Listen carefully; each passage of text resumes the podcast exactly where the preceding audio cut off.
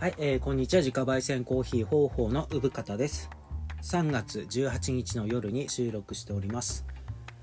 はい、えー、3月も半ばで早いですよね。でもだいぶ暖かいし、何しろもう20日ですか、春分の日。ね、昼と夜が長さ一緒になって、これから昼が長くなっていくっていう季節ですし、ね、あ僕ねあの犬の散歩ねミハイルの散歩行くのが一日のうちで一番好きな時間帯なんですけどあの56キロで1時間ちょっとぐらい歩くんですけども確かに歩ってる最中6時頃まで明るいですからね。うんうん。日が伸びたなって気もしますしあとこの間吹きの音を見つけたんで、ね、あと梅も咲いてるし東京なんかだと桜も咲いてんですよね。うん。まあ今年なかなかお花見とか、うん。まあ、やれてもややんない人の方が多いかなっていう気もしますけども。うんうん。あのまあ去年去年とはちょっと違う春になるのかしらっていうところわかんないですけどね。なんかまあ数的には多いんだけど緊張感がもう慣れちゃってなかなかこう緊張感を持ってとかうんどうなんですかね。まあ方法ね田舎町にありますけどもやっぱり地元からも、えー、感染者は出てますしあのその詮索とかね、えー、嫌がらせとかないようにしましょうみたいなね地方ニュースみたいなのが回ってきたりしてますしね。うん。はい、えー、そう、春ですねって話ですけど、えー、さっきね、風呂山ブレンドをコーヒーね、うちのコーヒー、えー、入れて飲んでまして、やっぱね、美味しい、美味しいなっていう感じしてます。えー、間違いないって感じですね。うん、自画自自賛っていうか、あのー、やっぱり美味しいものは美味しいなって思うしやっぱりそういうのを出していきたいなと思うんですけど、えー、ここでですねちょっと朗報っていうか、えー、ベースショップからえー、っとねクーポンが出出ました。たまにあの出るんですよクーポン。でインターネットでベースショップっていうところからうちの豆は販売されてます。ねえー、ます。それ知ってると思うんですけど聞いてる方はね。でそそれで多分10%オフになるクーポンが出てるのであのそれ後で概要欄かなんかに貼っときたいと思うので是非あのお買い物する際にご利用くださいってことなんですけど、えー、もっと言ってしまうとベースショップならばうちのお店にうちの店舗に限らず多分どこでも使える10%オフのクーポンだと思います。うん、だからその まあうちの豆を買っていただきたいのはそうなんだけど、まあ、他のねあのなんかこう買い物するのに10%って結構大きいしね1万円だったら1000円分がお得になりますって。あそれでね1000円から10万円までの間の買い物で適用されるのかな？で期間も、えー、あ期間後でちょっと調べて書いておきますけどまあご利用ください。はいえー、それでねえっ、ー、とこの間この間前々回の、えー、ラジオの時に言ったと思うんですけどデカフェをねえー、やっております。始めました。デカフェノンカフェインのコーヒー豆を、えー、販売することにしたんですね。なかなかこう試行錯誤の中でやっとこれにしようって決めて販売することになったんですけどなかなか上々で、えー、評判もね、えー、売り上げがありまして順調だなって。あの正直なところを言うとまあ全員が全員っていうわけじゃなくて9割方美味しいよって言ってくれてます。で残りの1割の方はあのわざわざデカフェは選ばないかなっていう人でした。だからデカフェが必要な方にこれ、えー、ちゃんと飲めるコーヒーかなっていうところで聞くとそれはみんな美味しいって言ってくれてますね。でまあデカフェじゃなくてちゃんとねあの普通のコーヒー豆を、えー、好んでる方にとってはわざわざ選ばないけどもうんうんうんまあまあっていう感じの感触でしたね。うん。でも多分それが普通かなっていうところでうんあの全然僕もたまに、えー、毎日ってわけじゃないんですけどまあデカフェ夜にはね飲む飲みますけどもあの美味しいなと思います。でねえー、ちょっともしかしたらその後味がこうなんだろうすっきりしすぎてるっていうかねっていうデカフェンに物足りなさをちょっと感じてしまうみたいな方いるかもしれないんじゃないですか。でね、いるかもしれないからちょっと裏技をちょっと教えておくとあのー、どうだろうな、えー、例えば、えー、20g で2杯分、えー、300ml ぐらいのコーヒーを抽出すると仮定してでねそのうちの豆豆ね 20g のうちの、まあ、2杯分ね2杯分 4g ぐらいをちょっとあのー、ノンカフェインじゃない豆に豆をちょっと入れとくとあの後味ちょっと足されますっていうかえー、まああのカフェインめちゃめちゃめちゃほぼほぼゼロ97%なのであのそこまでまあ限りなくカフェインを取りたくないっていう方は今まで通りそのデカフェを飲んでいただきたいんだけどまあ減らしたいっていうそのそんな感じの人ゼロにはゼロにしたいってわけじゃないけどまあ極力減らしていきたい。例えば、えー、よくお茶を飲む方とかね結構お茶の中にカフェインって入ってるんでえー、なんかそういう中で生活の中でちょっとだけこう減らしていきたいって方いきなりゼロにする必要もないって方にはちょっとデカフェの中に、えー、例えば 20g だったら、えー、16g はデカフェにしといて 4g だけはちょっと普通の豆を、えー、にこう置き換えてみるとあの結構あの後味の中でこの足される甘みとかね、うん、香りとかあの豆によって足されますのでなんかそういう飲み方もいいんじゃないかなと思う。だからあのまあ僕のそのやってみた感じではですよ。全然美味しかった。ただその何があの後味の中の酸味みたいなところであデカフェだなって感じるところがあるんだけど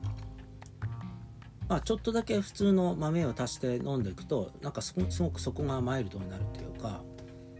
良かったんですね。でもともと97%オフのデカフェの豆をこう今販売したんだけど、うん、例えばカフェイン70%オフとかの、えーまあ、限りなくゼロじゃなくてちょっとカフェインを減らしたい方。あのまあ妊婦さんとか授乳中の方なんかはそのカフェインを限りなく抜きたいと思うのでデカフェを飲んでいただきたいんだけど、まあ、生活の中でカフェインをコントロールしたい方ちょっと減らしていきたい方ね。でそのと中で、まあ、ゼロじゃなくて70%オフぐらいにしといて飲んでもいいんじゃないかなっていう思ったんですよ。まあ70%オフブレンド豆とかを販売してもいいかなって僕は実は思ってて、うん、まあ適切な、ね、その豆の選んでね自分でテイスティングしながら適切な美味しい豆をがブレンドがこう見つけられたらそこでこうやっていきたいなと思ってるんですけど。まあ何しろ今デカフェをね出したばっかなんで、えー、97%オフ、まあ、ほぼゼロっていうところでデカフェっていうところでかっちり出してるのに急にこう70%オフとか出したら混乱するだろうなっていうところもあるから、えー、なかなかそそこは商品化みたいなとこはしない今のところ予定はないんですけど、うんあのー、まあそのデカフェを買っていただいて他に普通の豆を買っていただいた時にこうちょっと足したり引いたりするみたいな自分なりのアレンジ。でカフェインをコントロールするっていうのもありかなっていう思ってて、うん、そんな、えー、なんか突拍子もない組み合わせじゃなければあのコーヒーの味も全然大丈夫じゃないかなと思うんですよね。ブレンドした時も。まあ、っていうのは、まあ、うちのコーヒー豆はあのまあ深入り寄りなんですよ。ほぼね。うん、あの極端な朝入りとかはあの販売してないので、うん、あのそんな組み合わせどんな組み合わせでも大体うちの同じ豆だったら大丈夫かなっていうところもあるしっていう。まあ一例ですけどね。あのデカフェをデカフェだけで飲まなきゃいけないってこともなくてちょっと減らしていきたいなっていう方だったらまあそういう手もありかな。提案ですけどね。うん。えー、まあ、なそういうこと言ってると混乱するかな。まあまあ、あの、あ、そうだ。えー、実は最近の一番の、えー、方法ニュースとしては、あの、看板、うちの看板猫がいまして、チロっていうね。あの、方法は、え看板犬と看板猫がいるんですよ。両方いて あのものすごい牧歌的というか平和な風景のライフスタイルなんですけどもまあ幸運なことに、えー、まあ、とっても幸運だなっていうかこう見る人にとってはすごくいいライフスタイルだなと思うんですけどね。犬と猫が一緒にうちにいまして。で昔は犬と猫を両方飼うなんてことはあの自分の生活の中にいるってことは考えられなかったんですよ。まあ犬は犬の世界があるし。で猫飼ったことなくて。でそれがちょっと、えー、10年前に、えー、我が家にチロが来まして。でそのチロがその10歳になったっていうニュースがここ最近でいう方法の一番こうなんだろう目立つトピックスっていうか、うん、あの震災の年にねうちの、えー、近所に、えー、チロを捨てた方がいましてまあ多分僕が拾うのを見越して捨ててるんですよね。その犬を長年飼ってて動物好き。あいつは動物好きだっていうこう見られてて。ただねいや、まあ、先代のね、えー、リンっていう犬の時だったんだけどあのまあ猫を飼うなんて考えてもいなかったしまあ仮に飼ったとしてもそのまあリンのねそのプライドっていうかその生活の中に急にこうね猫も入りきてこうショックを受けないかなみたいなことも考えてたので極力ねあのリンをこう一番にしてみたいな。でねその、まあ、拾ってから1ヶ月か2ヶ月ぐらいあの買わなかったんですね。ただ保護してえー、うんとね飼い主を他にこの猫を飼ってくださる方を探したんだけどあの結局、まあ、すごい探したんですよ。で結構、えー、方々に手を広げて、えー、あの飼っていただけないかなみたいなところを探したんだけど飼っていただけなくてまあ、そんなこんなしてるうちにまあ情が移ってしまって、まあ、どうせならもう飼い主見つかんなきゃうちで飼えるなみたいに思思い出してきてて、まあ、なし崩し的にうちにこう居つくようになったみたいな経緯があるんですけども。でまあチロまあ初めてね猫を飼うことになったんです。10年前。でまあ今年震災の後でまあ正確な誕生日は分かんないんだけどまあうちに来て10年。10歳ですっていうことですかね。10年うちのねそうチロがこううちにいるんだなと思うとちょっと感慨深いというか。うん。ででねそのすっごいあの生まれた多分生まれたての時に捨てられてまだ体が乾かないような、まあ、1日も経ってないような時に拾ったんですけど、まあ、そんだから親からの免疫、ね、お乳とかから免疫とかこうもらってなかったのか分かんないですけど、まあ、最初ちょっと大丈夫かなみたいな状態もあってあと子猫に牛乳飲ませちゃいけないよとか言われてあのー、子猫ってね牛乳を分解できないんですよね。体に取り込んだ時で下痢しちゃって脱水症状で命に関わるであの子猫用のミルクっていうのがちゃんと売ってるんでそれを買ってきてまずは。でそこからちょっとなんかこう食べられるものをこう探してみたいな。まあキャットフードをね子猫用のっていうところですけど。うんまあだから本とか見ながら本は何かいただいたのかな。なんか子猫の飼い方みたいなやつを見ながら、えー、飼い出して、まあ、初めてで親猫が見当たらなまあもちろんねその捨て猫なんでいなくてそのまあ生きるために、まあ、僕にねそうしがみつくわけですよね。こう一時も離れたくない、まあ、ただそのうちの近家に入れる1ヶ月ね2ヶ月ぐらいはあの近所の小屋にで本をしてただけだったんでなかなかこう今思うとかわいそうなんだけど、まあ、最初からね愛情を持って買ってやればよかったって後悔はあるんですけどうんでまあ買うって決めてからねちょあのそっから、えー、買い出したって感じですかね。うん、まあでもでも猫まあ一通りの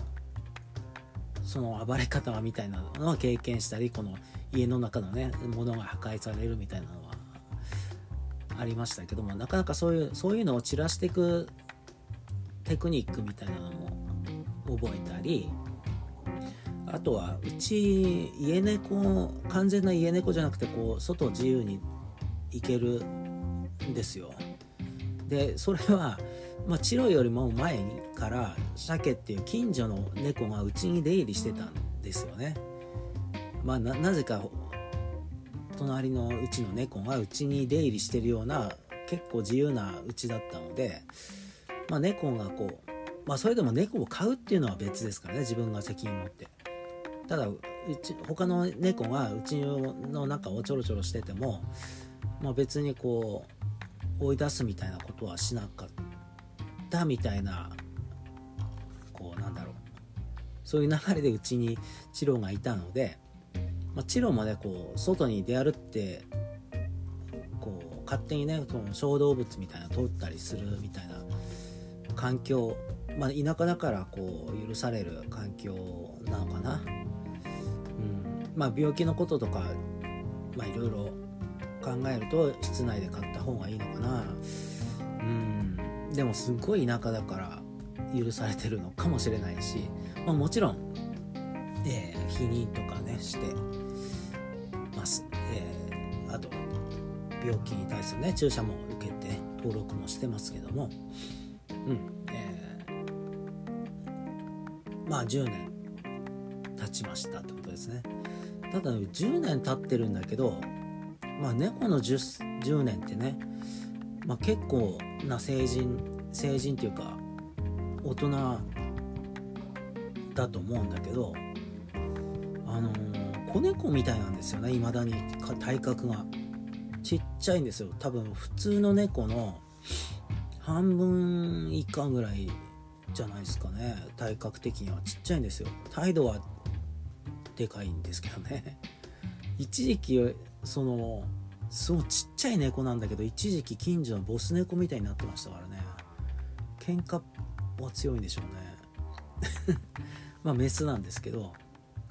うん。でそういまだにちっちゃくてだから足立海みたいだなみたいな。ねなんだろう美魔女的な。うん。だからなんかねこう10歳とは言われてもまだ子供みたいななんとなく、えー、気がしてるんですけど、まあ、数字的には10歳だから、えー、なんかねちょっと猫で10歳とかでねこう考えちゃうとこう寂しくなっちゃうんですよね。あと何年とかね考えちゃうし。うん。でまあまあ、10年の間に先代のリンが亡くな犬がね亡くなったりこうこの間去年か。去年の年末にこう鮭が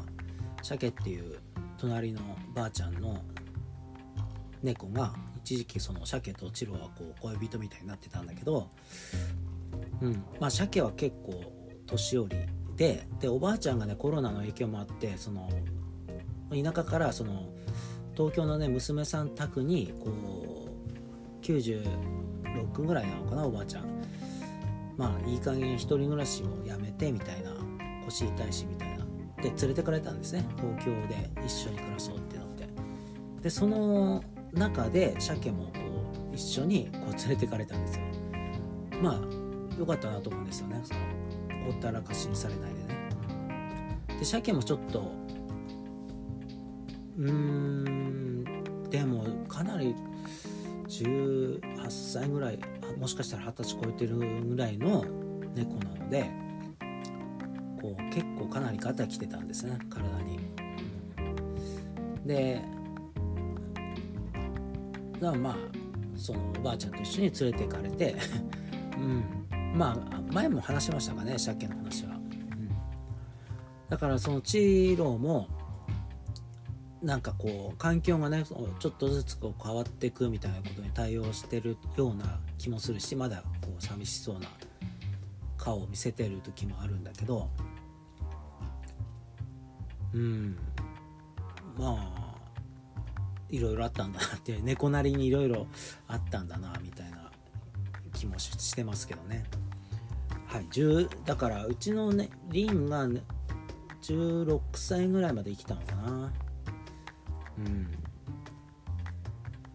まあ長生きしてほしいですねこれからもね。まああと10年とは言わないけども、うん、はいえー、っとね。あでもさ昔近所にこれ新聞にも載ったんですけどあの24歳の猫っていたんですよ。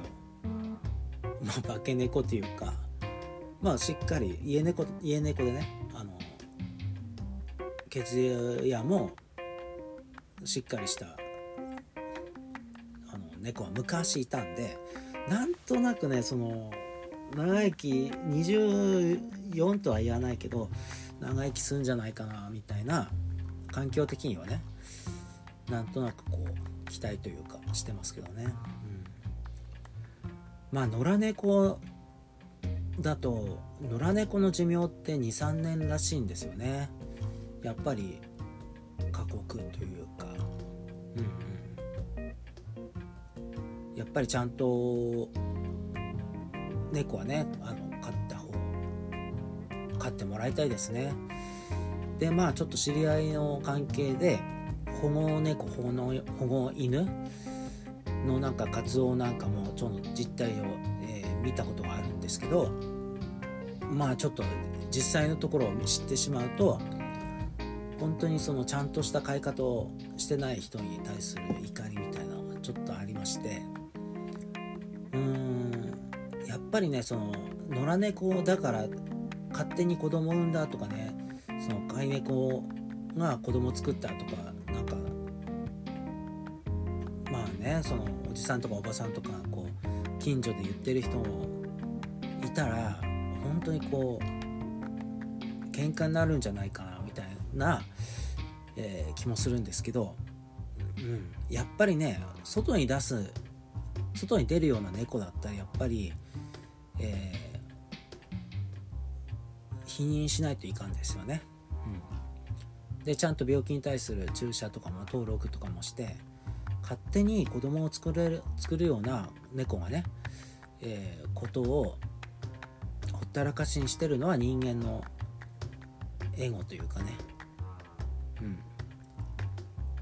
やっぱり飼うなら責任を持とうというところですね。そのまあほ外にいる野良猫とこう子供を作ってしまうとかっていうことにもならないように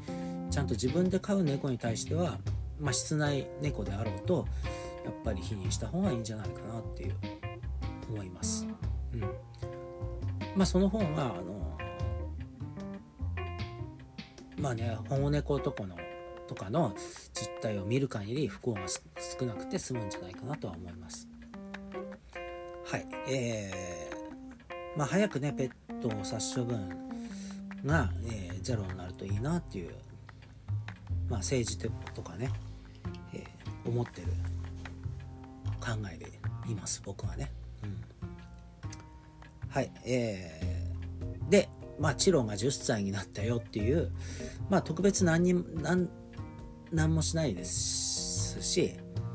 えー、まあ方法がね 10, 10年迎えたっていうわけじゃなくて、えー、勝手に看板猫が10歳になったよっていうだけなのでね。はい。まあ、ちなみにあのいつも毎日散歩に行くミハエルは、えー、4歳ですか。確多分9月15日生まれだったので今度5歳になるのかな。うん。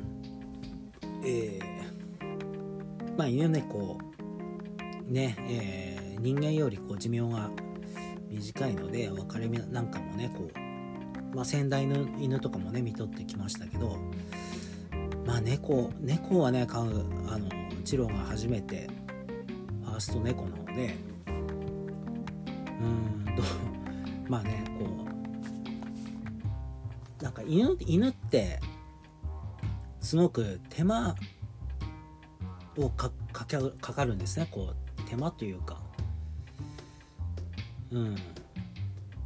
まあ猫でも猫ってその散歩に行くわけじゃないしその、まあ、うちの猫なんかは特に性格的にもそうだしあのこうじゃれなんだろうね。愛想よくこうスキンシップが多い猫でではないんですよね。うん、ただただこう存在感だけをこうアピールしてるみたいなまあでもそれなりにそれはそれなりのその愛情っていうかねこう飼い主としてはあるんですけどね、うん、まあだからなとにかく長生きしてほしいですね。はい。あそういえばねその 10,、まあ、10年の間のチロのエピソードみたいなことをまあ、話せる場であったらこういくらでもあるんですけどなんかまあでもそういう場所でもないかなっていうポッドキャストねまあそういう場所にしてもいいんだけど、うん。まあ、まあ一つだけなんかこう今ちょっと思い浮かべて衝撃だ衝撃的だったなっていうチロの思い出としてはあのニルスの不思議な旅っていう昔の童話かなアニメーションみたいなのもあったと思うんですけどあれ覚えてますかね？であれあの鳥の背中に乗って小人がこう旅するみたいなお話だったと思うんですけど。まあ猫ではないですけどね。でもチロはね昔あのあの鳥鳥のね背中に乗って5メートルぐらい飛んでんの見たんですよね。すっごい衝撃的ですごく爆笑してしまったんだけど